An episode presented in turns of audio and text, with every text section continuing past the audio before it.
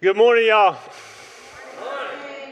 My name is Nick Adams. For those of you who don't know me, I um, the family ministries pastor here at the gathering. Uh, just want to introduce myself, say, hey, uh, if y'all didn't get in here just a few minutes ago, it is Mr. David and Jane Pell's 40th anniversary. I just wanted to tell David, thank you for all you do. Miss Jane, thank you for keeping David straight. Uh, you know, if there is uh, a good man behind him, more likely than not, behind him is a good woman. And uh, thank you for all you do for us. And uh, he is the sound wizard, what I like to call him. But uh, anyway, so we the whole month of January we've been talking about relationships, different kinds of relationships, different ways uh, relationships can go. Uh, we've talked about service. We've talked about covenant relationships. We've talked about how to have relationships. Uh, if you were here earlier, Kyle talked about it. John talked about it. Uh, in, in, all of that, uh, we in the middle of that we had a deacon ordination, uh, and I kind of gave a almost like a 10 minute charge to the congregation before that, and I thought I was done with I thought I was done with that, and, and, and God wouldn't let me let go of that message. I preached this message about two weeks ago. I didn't really preach it. Like I said, it was just a almost a charge to y'all. And uh, God had me flesh that back out again. Title of the message is Last is Greater Than First. Um, to me, to be able to accomplish all the things Bobby, John, Kyle, anybody's talked about this month, you have to be able to humble yourself. Because until you humble yourself, anything you do service wise is not going to last because why? Because you have not died to yourself, you have not surrendered, you have not let Jesus take over. Because you're just going to try. How, how, new year, it's New Year, right? Still in January. How many of you make resolutions? Every year. And how often are they the same or similar to the ones you made the year before. Because you're trying, right? You're trying, I'm going to try to do something different, and it don't last because you're not dying to it. You're not saying, God, I need you to take this over. So to me, you have to be able to humble yourself, and that's what this message is about, and that's what Paul is talking about in Philippians. But service, what you know, uh, last time I talked about this, what does service mean? Service means to meet the needs of and subject one's will to that of a number to that of another. Paul in Philippians 1 even says, Paul's letter to the Philippians, Paul's in jail in Rome and he's been on his first, on his second missionary journey, I believe, Acts chapter 16 they go and start the church at Philippi. In chapter 1, he talks about joy in suffering. And in chapter 2, he talks about joy in serving. What is joy? How, oh, let, me, let me back up. How many of you like to be happy? How many of you want to be happy? I don't know anybody that doesn't, right? Well, happiness depends on happenings, on things happening. And that's going to fail you from time to time, right? Because you don't just stay happy all the time, do you? But joy, joy depends on Christ. And that's what Paul talks about in Philippians. He talks about joy in suffering and joy in serving. And that's where we're going to pick up in chapter 2. He's talking about joy and suffering. But in chapter 1, he even says, I want you to understand what really matters. So, what he's saying is that you got to pay attention, you got to listen. I want you to understand what really is important, what's really going to make things different, what's really going to change things for you is not you trying, but you submitting. Before we read the Lord's word, I want to pray. God, thank you for this day. Thank you for the time of worship and, and celebrating and Thank you for waking us up this morning. Thank you. For, we have so much to be thankful for. Dear Lord, I pray that right here and right now that that each and every one of us, myself included, would just get out of the way and let you come in and show up and show out. And, and Holy Spirit, I'm praying that, that you fill this room, flood the atmosphere, as the song says. Help us to see what you want us to see and hear what you want us to hear. Clear our hearts and minds. I ask it all in Jesus' name. Amen. Philippians 2, chapter 1 through 11. The first verse starts with an appeal. Anybody know what an appeal is? If you've been, if you've gotten a ticket, if you ever got a ticket, you probably know what appeal is. You ever been to court? Unfortunately, I've been a couple of times. An appeal is a call or a plea to make a serious or urgent request. So if you've ever got a speeding ticket or a seatbelt ticket or even some more serious tickets, you go to court and you make an appeal and you make a, because it's urgent. You're like, you know, I need help. I need you to take this away from me so I don't have to pay the fines or do the community service or go to jail or whatever. Well, Paul is making a plea, a call to not just the church, to everyone. He says, Is there any encouragement from belonging to Christ? Any comfort from his love? Any fellowship together in the Spirit? Are your hearts tender and compassionate? He asked four questions, and we're going to go back through them. Is there any encouragement from belonging to Christ? Have any of you ever been encouraged from belonging to Christ? Yes, right? If you ever have, listen. That's what he's saying. If, have any of you ever had any comfort from his love? If you have, then listen.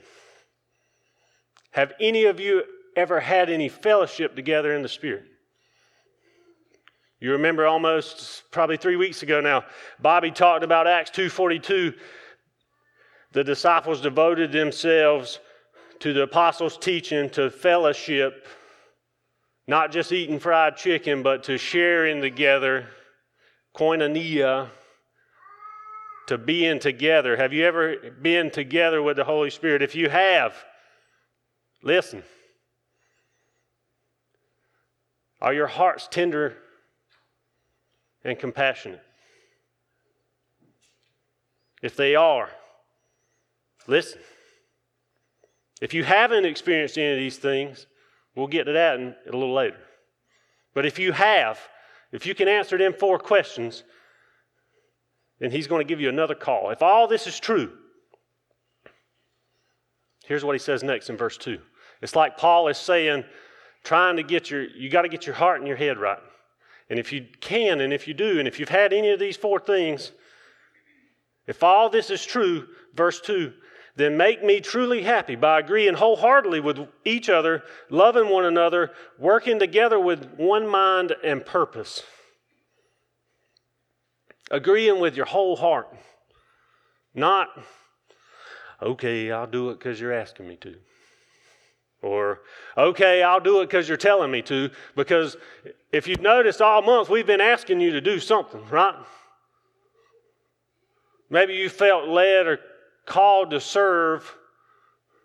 But if you don't agree with that with your whole heart, it ain't going to last or it ain't going to amount to anything or nothing's going to change wholeheartedly. Verse 3 says, Don't be selfish. Don't try to impress others.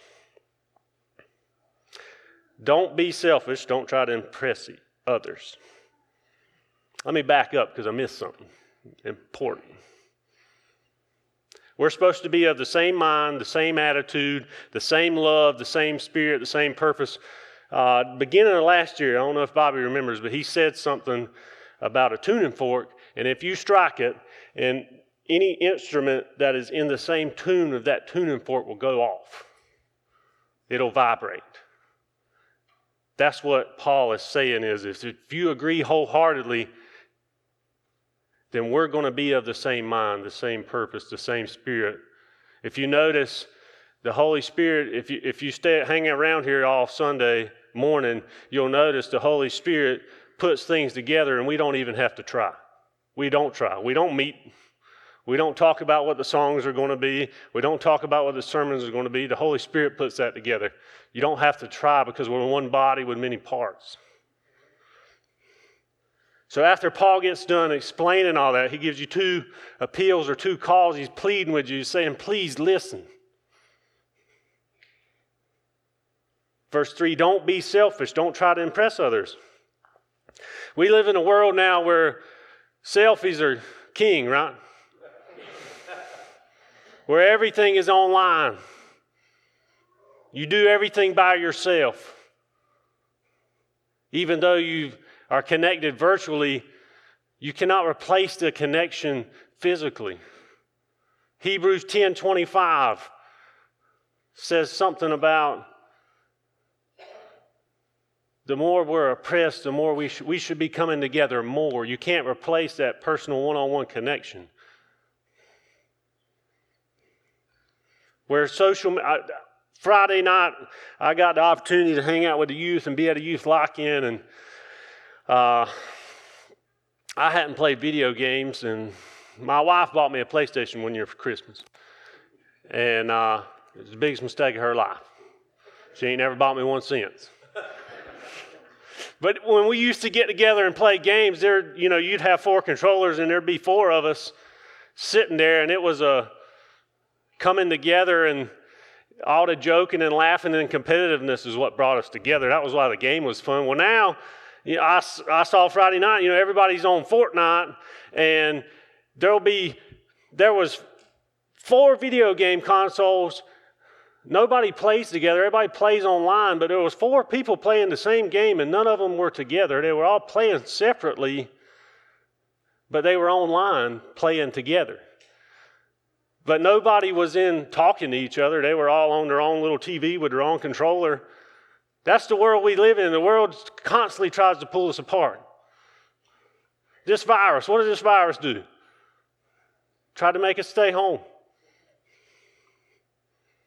The world is constantly going to do what is contrary to what God tells you. Don't be selfish. Don't try to impress others. Vanity. Look at me. Look what I did today. Look what I ate today. Self love, self conceit. One translation says self conceit, self admiration. All of that, in a way, is just pride. And pride, what does pride say? I can handle it. I'm in control. I got this. Tuesday night Bible study. Men's Bible study. We have Bible study every Tuesday night at 6:30. Uh, and uh, another one of them things of where God keeps us together. Scott had picked out a, a Bible study called Fight by Craig Groeschel.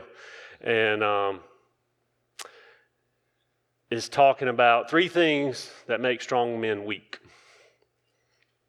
Is lust, I want it entitlement, I deserve it, and pride, I can handle it.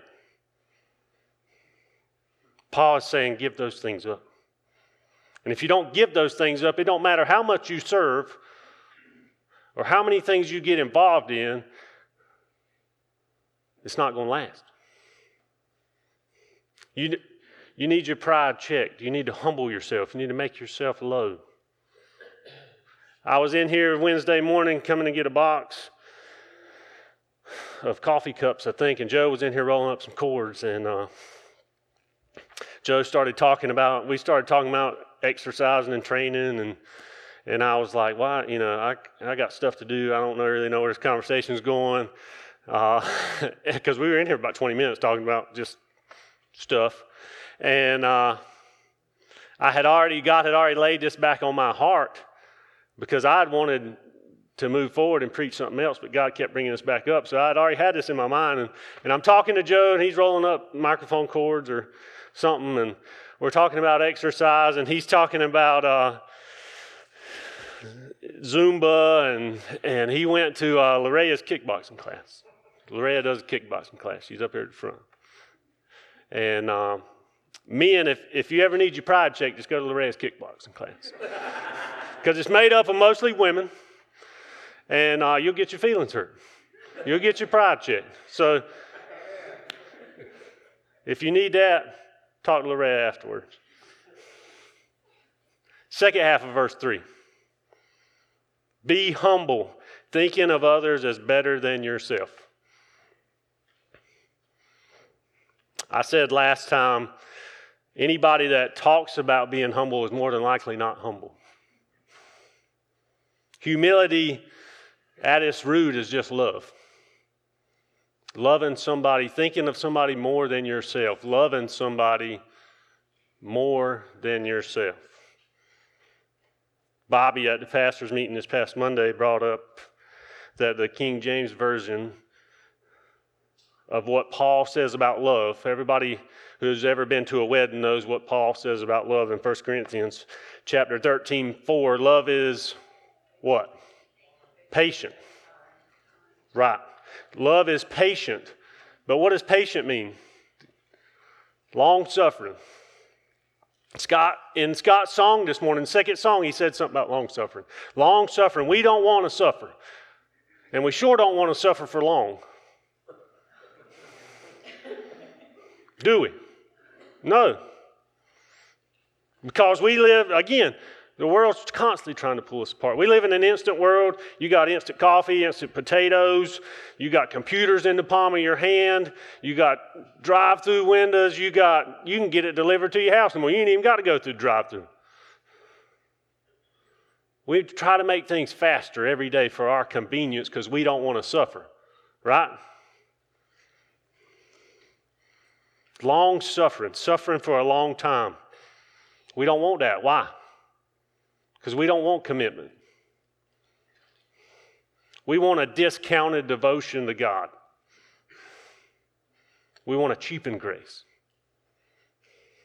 We just want the benefits, the celebration, the saving, but we don't want the serving. We don't want the correction. We don't want the obedience. But guess what? To know Jesus as your Savior is to know Him as your Lord. If he's not Lord of all, he's not Lord at all.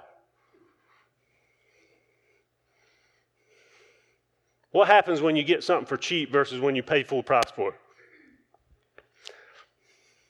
That thing you got for cheap don't mean as much to you because it didn't cost as much. You don't take care of it as much because it didn't cost you as much.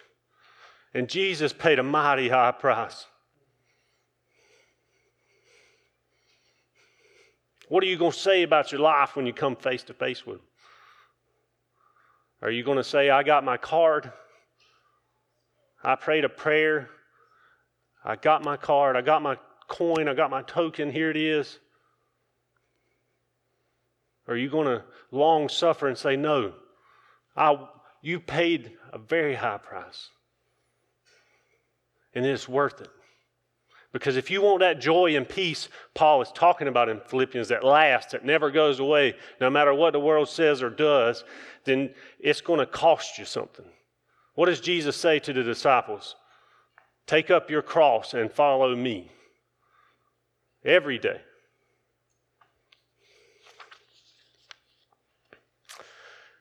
In verse 5, uh, the third thing I want to point out is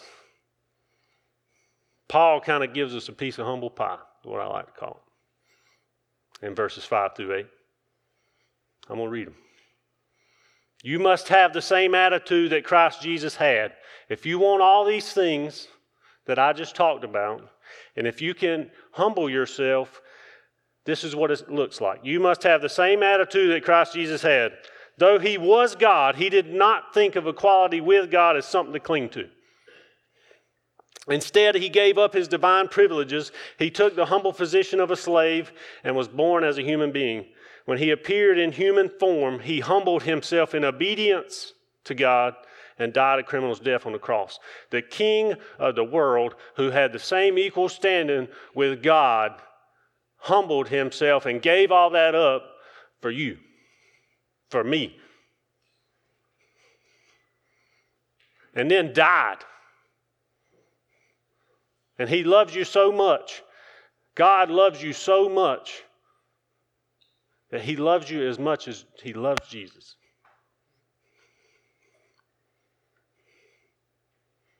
Jesus long suffered for you. Guess what? There's only two kind of people in this room right now. Not male, female, not white, not black, not Republican, not Democrat. There's only people that are dead to their sin and people that are dead in sin. And you know where you stand. I've heard people talking about revival or a great awakening, and it seems like we want to talk more about explaining revival than experiencing revival. We just want to be beside the fire and be warmed, but we don't want to be consumed by the fire. Verses 9 through 11, uh, verses 9 through 11. The next thing I want to point out is, is you got to get down to go up. And I know this has been kind of a serious conversation, and I probably said some things you didn't want to hear, but you take that up with God, not me, because it's His word. But on a little more light-hearted note, tell you how cool God is. I was working out Tuesday morning, and when I get something on my mind, until it's completed, I can't get it off my mind. So, and when God's pouring all this into me, until I get it out to somebody, Till I get it out to y'all, I can't quit thinking about it. So, anyway, I'm reading 9 through 11, and I'm going to read it, and, and then I'm going to explain myself. But verses 9 through 11, with you got to get down to get up, to go up in mind. Therefore, with Jesus doing everything he did, therefore, God elevated him to the highest place of honor and gave him the name above all other names at the time of Jesus, every knee shall bow in heaven and on earth and under the earth, even in hell. Every tongue will declare that Jesus Christ is Lord to the glory of God the Father. God raised Jesus up to the highest place of honor because he humbled himself. How many of you ever heard the song by Kool and the Gang, Get Down? Get down on it. You heard that? I wanted to play it, but Kool and the Gang would want some money if this was on YouTube and a bunch of people watched it, and so we decided not to. But when you leave here, listen to that song. I'm going just the first, just the start of the song. What you gonna do? You want to get down? Tell me what you're gonna do. Do you want to get down? What are you gonna do? You want to get down? What are you gonna do? You want to get down? Tell me. Get down on it. I ain't gonna dance. I was gonna dance, but David saved me. So you know how it goes. Get down on it. If you really want it, get down on it. You gotta feel it. How are you gonna do it if you really don't want to dance by standing on the wall? Get your back up off the wall.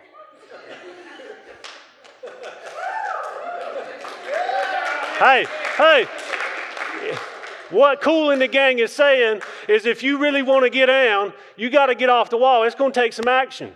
It's going to take something. It's going to cost something. You got to do something. You can't just stand on the wall all the time and say, hey, I prayed my prayer. I did what I was supposed to do. When you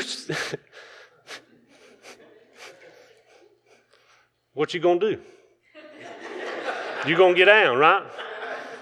This week, every day, before I pray, I'm singing Get Down on It. If you really want to get down on it.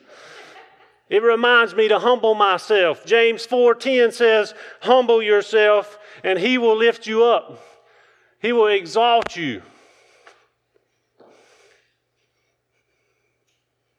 Therefore God elevated him to the highest place. Because Jesus said, "God, I don't you know you know what's best. And before you start serving, before you start thinking about all that, you got to humble yourself. And I'm not just saying pray more. I'm not saying add more things, add more seatbelts to your life. I'm saying get down on your hands and knees and say, God, I, I'm lost. I don't know where I'm at. I don't know what I'm doing. I need you to tell me. And get quiet and wait for him to speak. Jesus is Lord. Jesus is Lord. Jesus is Lord.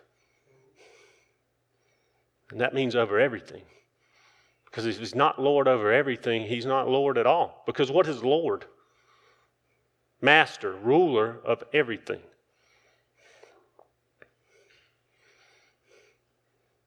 You can humble yourself and declare that now, that Jesus is Lord, or you can wait.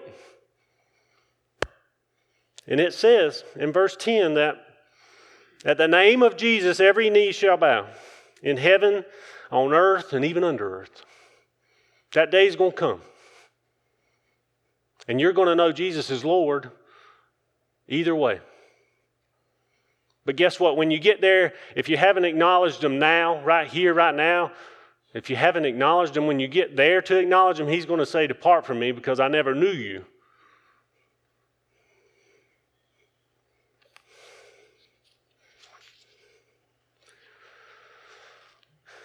Jesus himself in Matthew chapter 23 talks about what Paul is talking about. In Matthew 23, verses 11 and 12, he says, The greatest among you must be a servant, but those who exalt themselves will be humbled, and those who humble themselves will be exalted. In the whole chapter of chapter 23, Jesus is arguing with the Sadducees and the Pharisees. And he's in the temple all day and he's answering their questions because they're trying to trick him. He answers questions about what's the greatest commandment love the Lord with all your heart, mind, and soul, and love your neighbor. Well, to do them two things, what do you got to do? You got to humble yourself.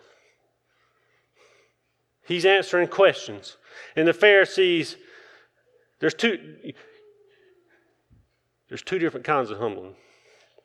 And Jesus condemns the Pharisees who are supposed to be the example. They got long tassels. The whole point of tassels, and I think Numbers 15 was to remind them of who God is and why He made the law and who God was. And so they started making their tassels longer. Like, look at my tassels. My tassels longer than yours. I know more than you. How many know what a phylactery is? I learned about that this week. Phylactery, sounds like a something you break or something. I, oh man, my phylactery's hurting. a phylactery is a prayer box that they used to have a strap on and they'd hold, it'd be strapped to their hand.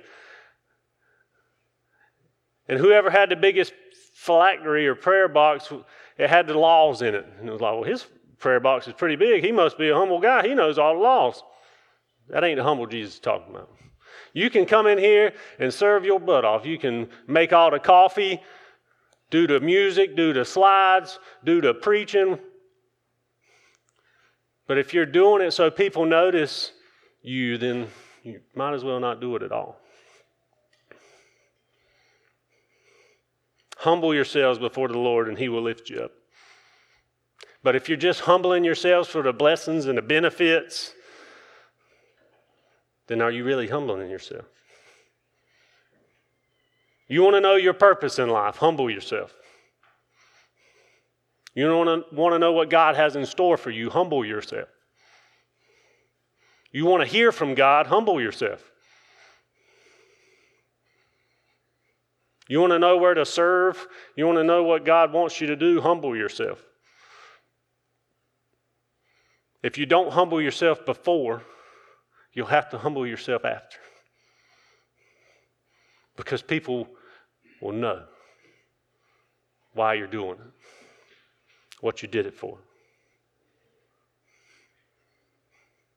I'm going to pray. Band's going to come up.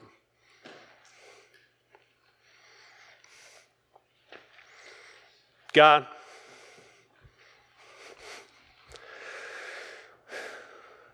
I'm praying for a, a fresh touch from you. For you're a creator, dear Lord. You can do anything you want to anytime. I'm praying that by humbling ourselves, that people would see the difference in us, dear Lord. If I walked here today and got hit by a car and came in here to preach, people would expect to see something different. They would expect that I would changed. They would expect that if I told them I got hit by a car and it didn't look any different, then I was a liar. Help us, dear Lord, to humble ourselves and to ask you and to be that change, dear Lord, because it's only you and us that's going to make a difference, dear Lord. I'm praying for this community that this gathering would get on their hands and knees and pray. That we could show this community how much you love them and how real you are and what you can do. That they would know that they need you. I'm praying the same thing, not only for this community, but for our country. God, we need you. We need you all the time, dear Lord, but we need you a lot right now. Dear Lord, if there's anybody in this room that doesn't know you, I pray that they would ask. If there's anybody in this room that's lost, dear Lord, I pray that, that they would ask. God, I'm just asking that you wake us up. That we could be the body you called us to be. I don't know what it all looks like, but again, dear Lord, help us to get low, help us to get down. If we really want it, we will. Change our hearts and minds. I love you. Amen.